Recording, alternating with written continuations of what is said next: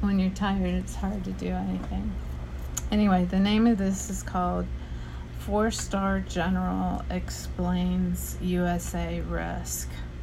Now, the one that I played right before that, it was called Economic Hitman, and I listened to that last night, and um, yeah, it's it's it made me nervous. So here we go during one of those night operations, we had a helicopter shot down. And on board that helicopter was an entire SEAL troop, and of course, they were all lost. In times of great trouble, we come together, and it's the thing that I love about our country. What is your sense in ensuring that the infrastructure that we have is capable of taking a licking and keep on ticking? Particularly when people are working from home, going to school from home, and are relying on the internet for the information that they need. This is a fundamental government responsibility. You know, one of the most important things that leaders do is train their replacements. We can't think of people in the private sector as vendors. We have to think of them as partners. This is what it takes. Here's another one. This is. Um... Welcome to Generally Speaking. Today we're talking to General Votel from Business Executives for National Security, otherwise known as BENS. Sir, thank you very much for coming on and, and discussing your organization with us. We're looking forward to the interview. So, uh, great to be with you. Just just to get started here, um, you know, uh, the first time I uh, came into contact with BENS was as a lieutenant colonel at Whiteman Air Force Base, and uh, a bunch of business leaders showed up to our base, and we hosted them for dinner, uh, and we talked a little bit about you know our mission, and then of course uh, you know they talked about their interest in national security. Um, but you know, as a as a young officer, um, or at, that time a mid midterm officer, and um, I, it was difficult for me to understand exactly what BENS did. So I thought maybe we could discuss that first. You know, what's what does BENS do? What is BENS? Yeah, that's a great question. My my introduction not much different than yours. Uh, but what BENS is is a national excuse me, it's a national nonprofit uh, that's comprised of senior business and industry executives really from across the country who come together to apply best business practices uh, to address the nation's pressing uh, security uh, uh challenges. Uh, and uh, you know they come from they come from as I mentioned across the country. we've got about 460 members in the organization right now. They represent virtually all of these sectors of business. Uh, you would think we might have be heavily towards space and defense, and while we have some of that, the majority of our people come from uh, the sectors of business outside of that: venture capitalism, banking, uh, real estate, manufacturing, uh, transportation, infrastructure, um, and all those different areas. and you know, essentially, what we do is we work with our with our government partners in the national security in the national security enterprise and we and they identify issues or challenges they're having. And what we try to do is look at those look at those uh, challenges that are identifying to us, and look back into our into our inventory of members and draw out uh, the expertise that we think might be helpful in addressing that. And then we, we take it as far as, uh, as our government partners want us to want us to take it. So um, the now you're leading the organization. That's a big change from SOCOM and CENTCOM. Uh, what what has really you know? First of all, how did you come to you know be associated and leading the, the organization, and then and then you know what are the different challenges that you see uh, running a civilian organization from running a, you know two of the biggest uh, military organizations on the planet? Uh, so you know, I, I, you know had the great fortune of, of being a combat commander and having an opportunity to, to serve at that uh, that particular level, and um, so, you know, when it comes to BENS, as, uh, as we mentioned a few moments ago, I mean, my, my introduction to BENS was when I was uh, Army Colonel. and I was leading an effort uh, uh, focused on trying to address the IED problem that we were having in Afghanistan and, and, and Iraq. And, uh, and this was back in about the 2003 timeframe. And we really did, were, were poorly organized for this threat that we were dealing with. And we were, and it was my job to try to get the Department of Defense organized. And as I looked around, people uh, were giving me a lot of advice on people that I should talk to. And someone said, hey, have you talked to BENS? And my immediate response was, what's a BENS? And so I did. I, I was able to reach out and, and they brought together a group for me that uh, really asked a number of probing questions and really got me thinking about how I ought to be thinking about this problem, not just from a military standpoint, but from a manufacturing standpoint, from a technology standpoint, from a network standpoint, and it was extraordinarily helpful. Later, as the CENTCOM commander, I actually reached out to my predecessor, Norty Schwartz, and uh, and asked him to bring a team in as we were dealing with the, the fallout from uh, the rift between the between the uh, between the Qataris and Saudis and the Emiratis and everybody else in the, in the Gulf region there. And I wanted them to come in and, and look and see if there's a business angle that I, we ought to be looking at as we try to resolve that. And they brought a team in and, and we um, uh, they ultimately uh, you know talked to a lot of people and came back to me with uh, with some thoughts and some recommendations on that. But again, it was it was another way of doing it. So I had, I had a good base and a good appreciation for what BENS was doing. And of course, I was I mean, I'm an enormous fan of my predecessor, Norty Schwartz, who was both a mentor and a role model for me and frankly many others. And so, uh, you know, I, he, that, that left a very favorable impression for me. And, and frankly, as I kind of got into the selection process that, uh, that the board of directors went through, it was the members themselves that really sold the organization to me.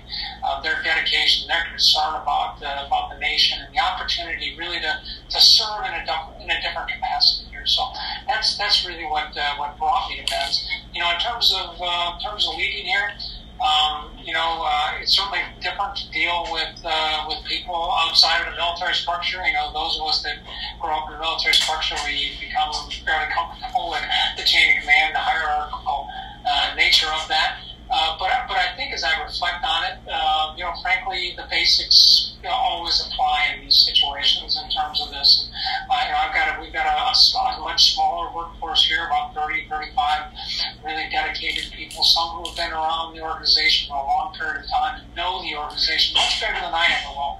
Um, and that's great, and that, that's good. So they're very, very dedicated.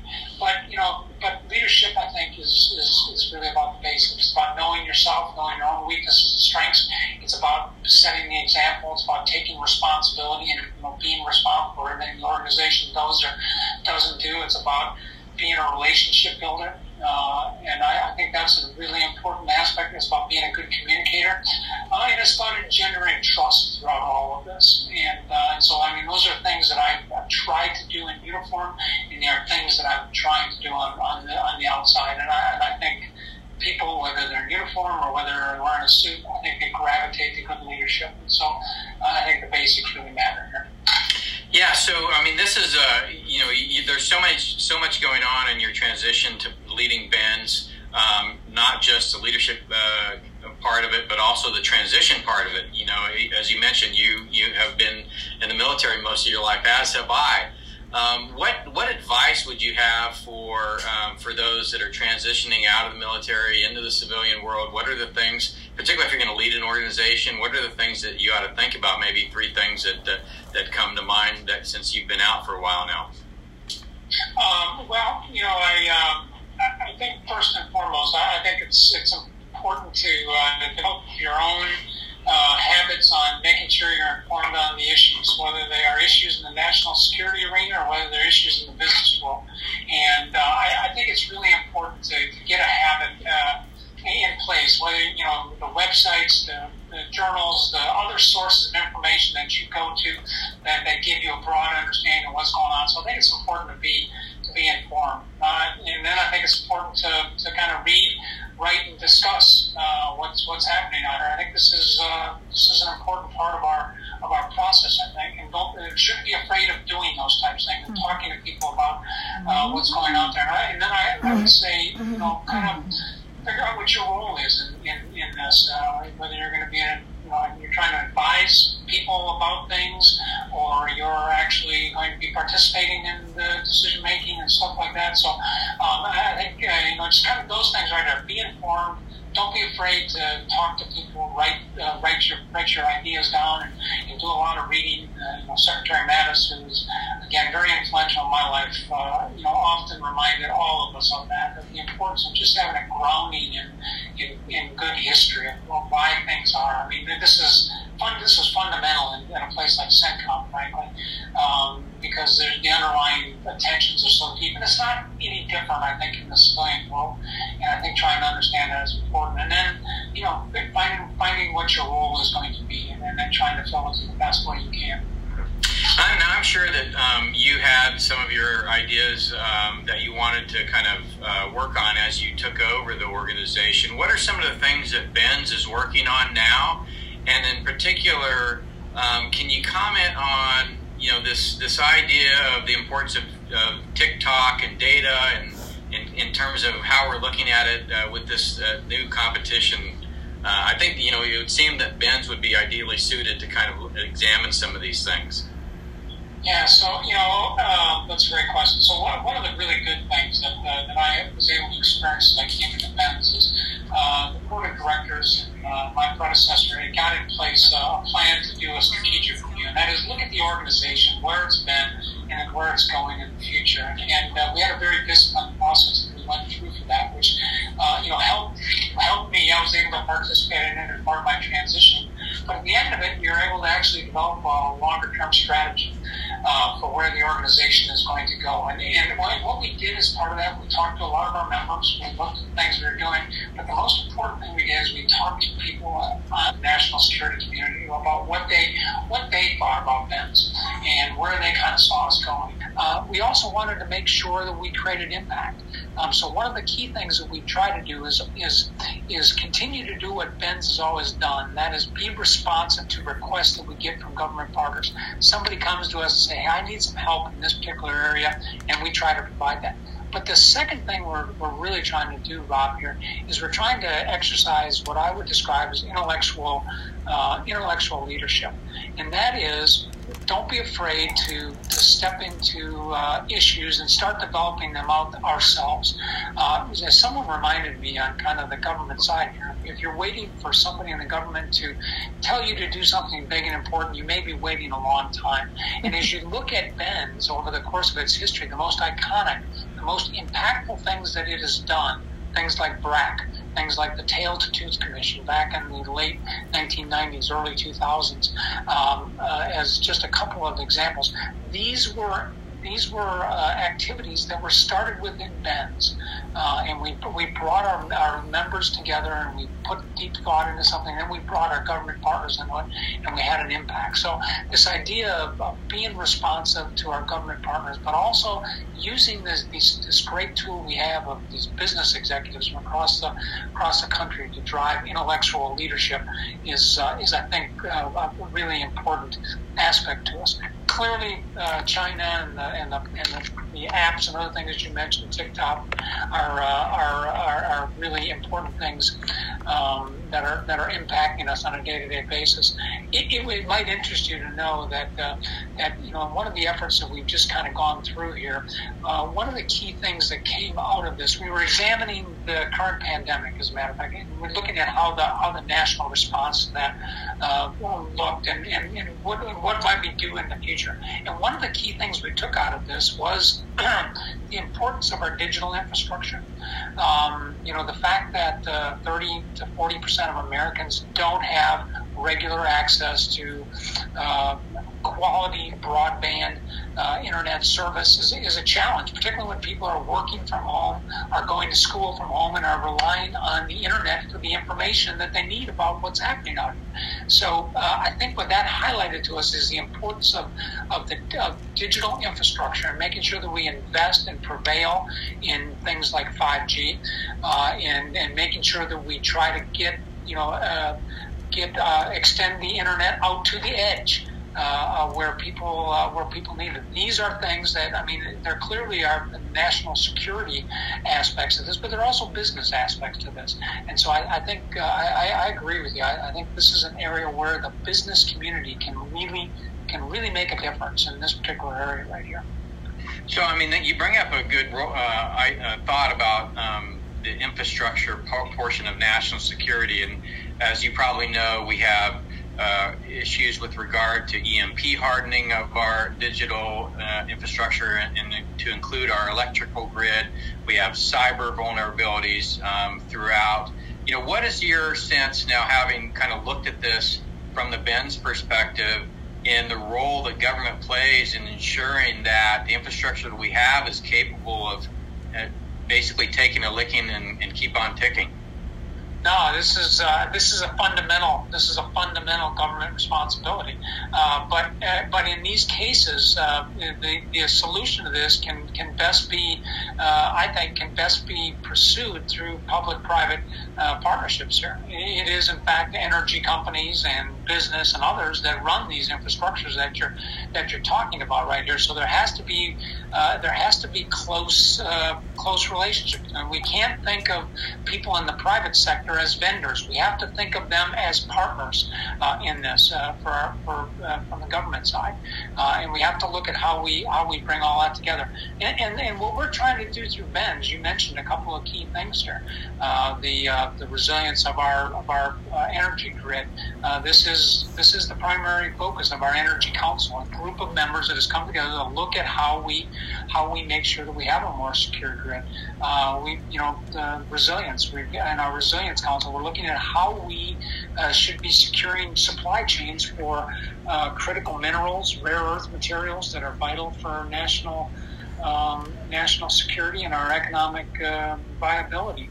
Um, you know, we're looking at tech, uh, our Tech and Innovation Council. We're looking at uh, how we uh, how we secure the, the coming 5G network here. So we, we can we can prevail in this area. We can drive the uh, the norms and the standards uh, that that will guide this, not just in, in our country but globally. Um, so I, this is, I think, very, very important. And there's a real opportunity here for public-private partnership in these vital, vital areas. So, I mean, I think what what you bring up, and I'm sure you've had this uh, conversation with your members, is the the kind of uh, separation of powers, if you will, between the government and the private sector. So the, the, the private sector is profit um, motivated. It has a uh, responsibility to the shareholders to a fiduciary responsibility to provide, um, you know, profit. And then, of course, you know, some of the things that we talk about, whether it be hardening for EMP or cyber resiliency, um, require expenses that, that oftentimes hit the bottom line. And so there's a trade off there where if it's just your fiduciary responsibility that you're relying on, uh, you're not going to make the investment. So, you know, how what have your members, you know, expressed in, these in these forums with regard to how do we how do we bridge that gap? Because you know the CEO of AT and T doesn't sit up at night wondering how to protect the country. He worries about uh, you know how he delivers value to his shareholders. So how do we how do we bridge that gap? Because I think one of the biggest challenges we have with regard to China is the fact that they can bridge it because they control both sides. Yeah, uh, well, yeah, certainly we understand the, the, the, the approach that, that China takes on, on this. You know, I, I think, again, I, I think if you, if you go back and look a little bit at, at what BENS is trying to do and the members that we bring in here, I think that's part of the answer. You know, we, we are looking, we are, we look for members who, uh, who have strong uh, business talent, who've, uh, who've uh, dem- demonstrated success at, at high, high corporate levels and uh, running important businesses in, in uh, across the country, uh, but also that show a strong interest in national security and that have a passion to serve. And this is really critical. And this is, I think, perhaps what you know, uh, uh, what maybe separates BENS from others here is that that is the primary motivation. People come to BENS because they want, they have a passion for our country. They have a passion for serving, and they want to uh, give their expertise to help make our country stronger. And that, and there is a certain, um, you know, selflessness that comes along with that. But I think that's what we actually actually need here uh, as as we as we approach this. I, I, we should never lose sight of things like the Marshall Plan um, and how we, how our nation, in, in the, in, a, in after a sweeping victory in, uh, in World War II and uh, globally here, was able to kind of come together and lead the rebuilding of our of our enemies uh, in their countries and their economies. And when you look into that, when you look into the rebuilding, particularly in Europe, um, uh, which I've done a lot of reading on. Uh, you know, the, the this was not done by the military, and it really was not done by our diplomats. It was done by our businessmen. Uh, the administration recruited uh, good business people to come in and provide leadership over the whole effort. Uh, and then, of course, there were opportunities for American business to, to step in and make investments and, and help. Uh, this is what it takes. Uh, and this uh, this Marshall Plan uh, ideology is what it what it what it what it is going to take for us to um, to prevail in this, and that means there is going to have to be a uh, an amount of selflessness um, in, in, the business community, and, and I think that it's there, frankly. I think in some regards, I think you do see it. Uh, we see it uh, as we look at some of our post-pandemic work here with a variety of different country, companies that have seen what's happening here. Know there's got to be a better model for public-private civil cooperation, collaboration, and communication here, and are coming to the table to help us develop that. Uh, I, I, think it's out there, and I think we really we just have to tap into it. You know, um, I mean, there's so much in that. You know, I think I'd like to ask you just a little bit, something more, a little bit more, you know, uh, in the leadership perspective, um, because I think it, you know, uh, I, I, don't know your view, but my view is, you know, one of the most important things, if not the most important uh, things uh, that leaders do, is train their replacements uh, and really mentor. And so, I know if you're like me uh, at all, I, I, get a lot of young people um, asking me to, to mentor, and I'm sure that you're in, in high demand for things like that. But, you know, going, you know, through your mind of your long Army career and how you came in as an infantry officer and, and all the experiences that you had, you know, what are what is some advice that you would give to uh, young people coming into the military today? It's a different environment. I'm, you know, as we both know. But you know, and then what are some of the things that you communicate to the, these young kids that, that, that want advice um, in life and in leadership and in, in the military and, and just in general? Yeah, I um, I have uh, I have a couple. I have, I have kind of a pat thing that I that I talk to a lot of people about, and it kind of goes like this. First thing is trust your instincts most people when they're they're being promoted or they're put into a position are, are have demonstrated some level of great in, instinctual um, understanding of what they're supposed to do there, and they should they should trust themselves as they step into these positions. They wouldn't be moving into into positions of importance uh, or rising up in the military and business community if they hadn't demonstrated something. So they should trust themselves. They should trust their instincts. The second thing I, I always remind them is that you have to use your position and if you're in the military, you're ranked for good. Your, your job is to is to make things better for the people that are that are trying to do this, and and, and we should all be, I think, uh, trying to pursue that. Use your rank and your position for good. As I as I remind remind people on the military side when I still have an opportunity to talk to them is if you don't do it, it don't don't expect that somebody else is going to do it. It's your responsibility to do that third thing is take uh, take care of yourselves and your family. You know, I think everyone can understand the practical aspect of that, but people that that are following you are looking to leaders for the example that they are setting, whether they're in uniform or whether they're in the business community. And uh, and, what I have found is that uh, these great young men and women we have across our country, uh, you know, struggle with uh, the competing values systems that they see. This desire to serve their country, but also to have families and to you know have roots and, and you know be part of communities. And uh, so I think leaders have a responsibility to demonstrate balance in their lives. And so you know, you take care of yourself uh, obviously, and your family. Uh, you know, be ready for the long haul here, but but in doing so, you, you need to set a good example for those that, that you're leading. And then finally, and I, I always I always end my discussions with this is be a be a happy and satisfied leader. Um, you know, the, the one true indication that I, that I use this uniform all the time. One true indication that it might be time to hang up your uniform is when you're not enjoying this anymore, uh, and then it's time to step aside. You know, mission accomplished, move on with what you what you got to do. But I, I think all of us have a all of us who serve in uniform and have are in business suits or whatever it happens to be that are in leadership positions. I think have an inherent responsibility to make uh, you know, in uniform service to the nation a positive and rewarding one, or for people that are leading organizations to make that, that work a rewarding rewarding work for the for the company, for the community, for uh, for you know, people that are being served here. Uh, and I think you do that by being a satisfied and, and happy leader.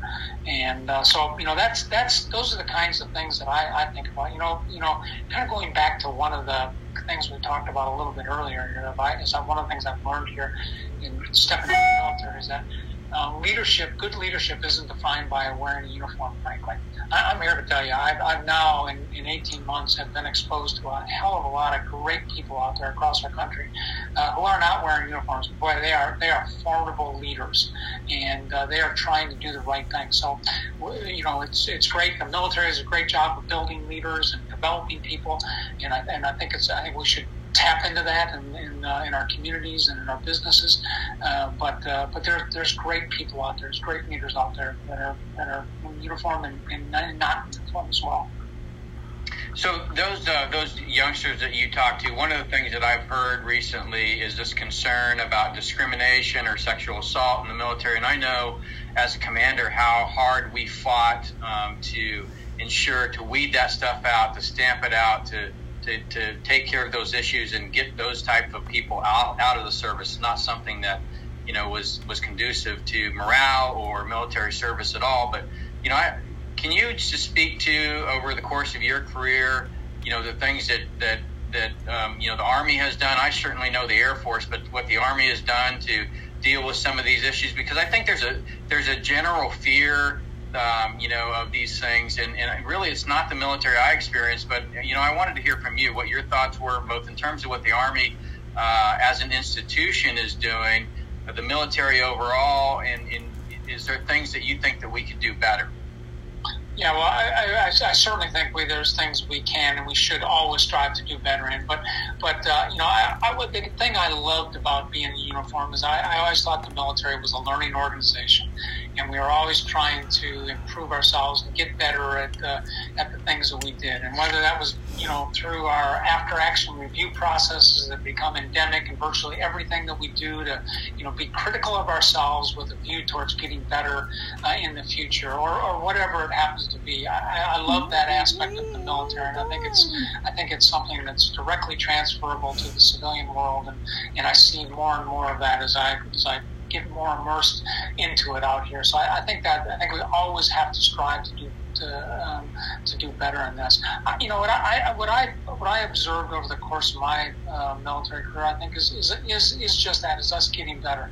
Whether it has been in our approach to you know gay, lesbian, um, bisexuals um, uh, into the military and, and how we've migrated with that, or whether it has been uh, incorporation of uh, female service members into all military specialties. Um, you know, this was uh, this was something that uh, that fell into my um, into my lap when I was the SOCOM commander, opening up our specialties to um, all specialties to to to, to both male and, and females. And uh, we went through a, you know, uh, went through a very uh, deliberate process for doing that. I'm very, I was very proud of how we, how we did that in the organization. And we were very focused on, you know, this is not about lowering standards. It's about uh, it's about providing opportunity. And, and frankly, in my experience, I had seen females uh, that, had, that were making extraordinary contributions. Uh, and so we, you know, we were able to get to a place with uh, within SOCOM at the time where we were able to able to do that, recognizing it probably isn't going to be great numbers uh, that are going to that are going to migrate into those specialties, but nonetheless, the opportunity is there. So I think we have gotten better with this, and we have to continue to do this. Things like sexual harassment, certainly sexual assault, um, and uh, and then you know, the racial biases that uh, that have creeped into this. There, there's there's just no place for that in in, uh, in in the work that we are doing for our nation, or frankly in our in any of our communities. And we uh, we have to do that. We can't lose sight of what the you know the purpose of the Constitution create a more perfect union, uh, continuing experiment, continuous improvement as we move forward. I think it's absolutely critical. You know, one of the things that I've been surprised at over the years, um, you know, uh, in dealing with civilian organizations like academia or just any situation, is sometimes we in the military have a little bit different view just because of the environment we're, we're in.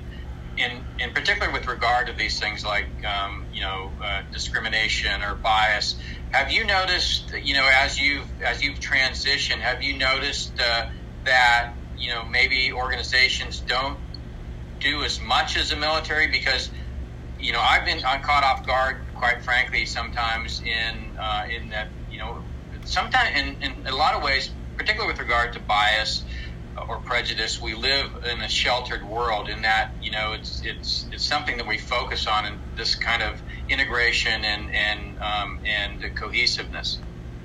Well, I, I, don't, I don't know that I've, uh, you know, I've noticed anything particularly significant in terms of this that's worse off in the civilian world than maybe what that, you know what we experienced in the military here with the challenges that we dealt with in this. And uh, I, I think uh, I think the I think the point here is I think leaders have to be on be on be on watch for this. They have to be looking at this in their organizations uh, and uh, and uh, and where where it exists and where it manifests itself. It has to be addressed quickly uh, and very directly, I think, and and uh, and, uh, and a very very strong message sent about that, about how we how you operate in in in, in these in organizations, whether they're in the business side or national security side. I just think it's uh, it's, it's really important. I, I, I, don't have any particular experiences that I've you know, had in the last 18 mm-hmm. months that I could really relate for you. But I, but as I travel around, I talk to business executives in a variety of different areas, both male and female. Um, I you know I, I, I I, I, get a very strong sense that they recognize that their most important resource in many cases are their people, uh, and they they are they are generally concerned about those types of uh, types of issues, uh, and uh, and are taking taking measures to make sure that uh, that in their workplaces that that it's addressed. Now, in your um, in your coming up through the ranks, I want to go back to kind of the the, the, the, the young people um, that that you're talking to now. Like, you know, in your career, uh, if you were to start it uh, today, what are some of the skill sets that maybe you would want to bring into the military that, that maybe you didn't have at the time, or, or is, is there is there you know some way that you would prepare yourself for the next you know 40 year career in the military? Yeah, that's a that's a great question. I, I think uh, I think when I came in the military, I was uh, I'll speak for myself. I think I had uh, had blinders on. I was mostly focused on the things that were happening in my my little world right there, and uh, and uh, you know, and obviously that that's very important. I think as you're, you're a new officer and new non-commissioned officer or joining uh, join the service, really you know be an expert at uh, at your job. I, I think that's that's really really important. Um, as I as I as I grew in the, in the military and took on more rank and more responsibility.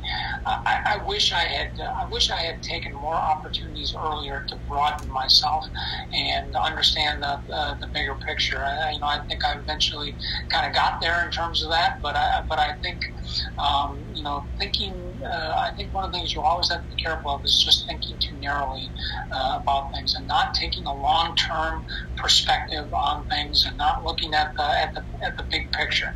You know, as as Americans and certainly as American military officers, a lot of us are type A's. We're mission focused. We want to get in and get something done for the nation and take care of our troops. And so we have a tendency to, I think, and sometimes to look at short term solutions. Uh, and in many cases, those are those are not uh, those don't, don't, last. They don't endure, uh, and so I think you have to uh, you have to learn to be patient.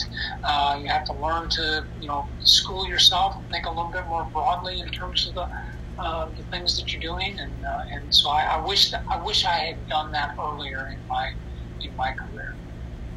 Now, are there some? Uh, I want to give you an opportunity if there's some things that you would like to kind of talk about that are that are particularly uh, something that you would like to point out, or that you want to get a message out there.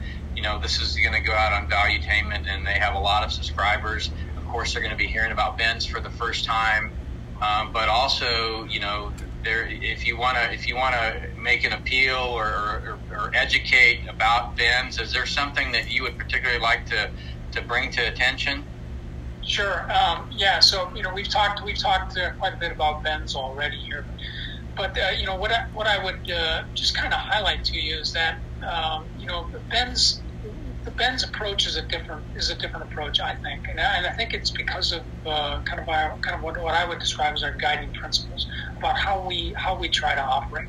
We're, we're focused on actionable solutions. Our founder Stanley Weiss described us as a do tank, not a think tank. Uh, and I think there's an important distinction in that that we are we are focused on on helping government our government partners find solutions, um, not just the. And I'm not denigrating think tanks. I think provide a very vital uh, resource for us here, but but but it's focused on actionable solutions. We are member driven and financed, um, and that that's it. This is uh, the, these uh, men and women that join uh, bring their time, talent, treasure to the organization. We take no funding from the government or anybody else, uh, corporations or anything else. It, that's not what this is about. Um, we strive to be fiercely nonpartisan. One of the one of the things that our that government partners told us as we went through our strategic reviews, they really valued about us was that we were a neutral convener here, um, that we were we could be a trusted partner in that. So being a trusted uh, and neutral partner and convener is an important is an important approach for us. Um, being bound to strict ethics.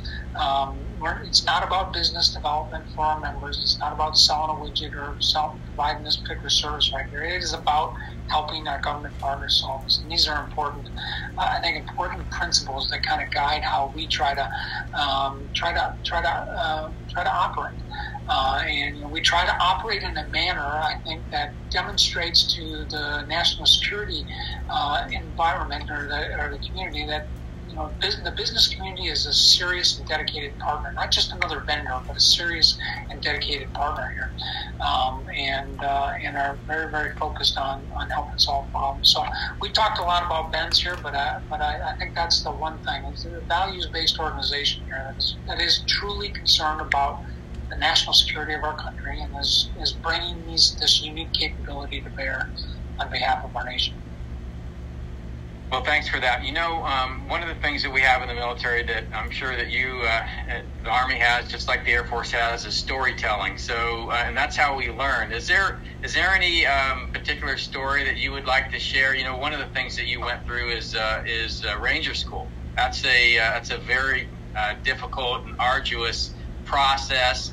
Um, which I know there's a lot of stories that come out of that. But is there anything that kind of sticks out with you that where you lo- learned a lesson and that you that stuck with you, but um, you know, and it's a story that you tell about your time in the military. I know I have a bunch of them, but Sure. Uh, yeah, I'll share two things with you. First off, you mentioned Ranger School. So I, I just happened to go through Ranger School with our current uh, chairman of the Joint Chiefs, Mark Milley.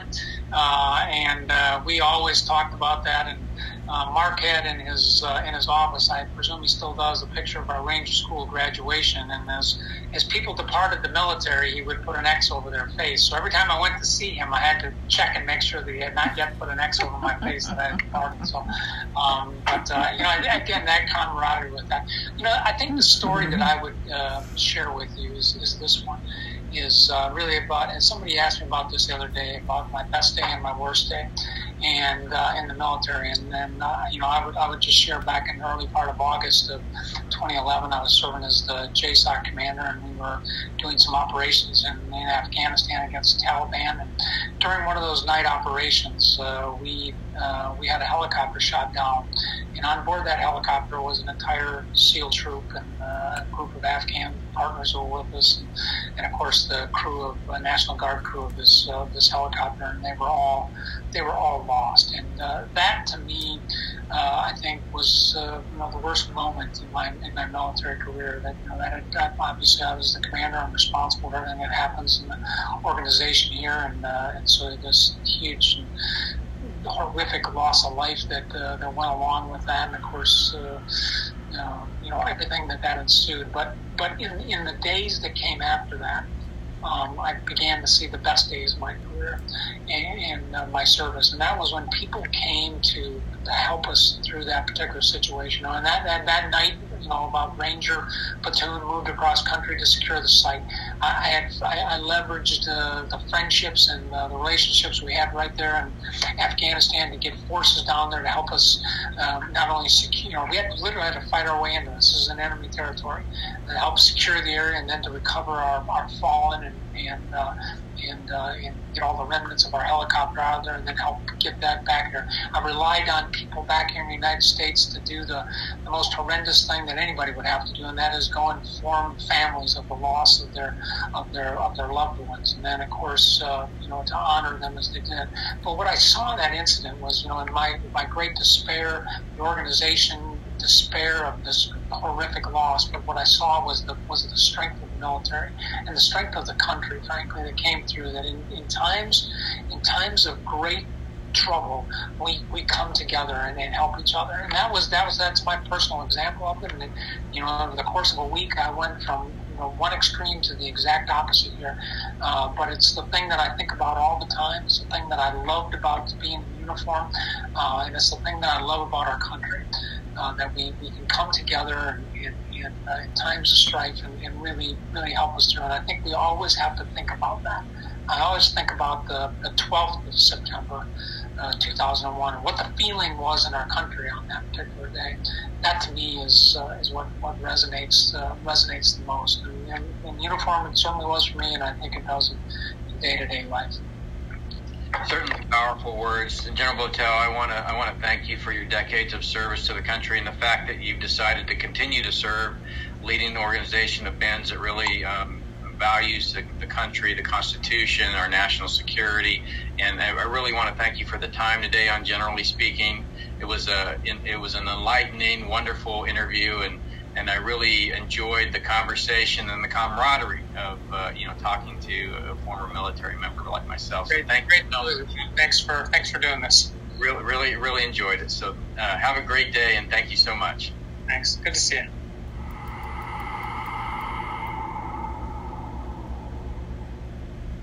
Okay. One of the things we never realize is the very strong link between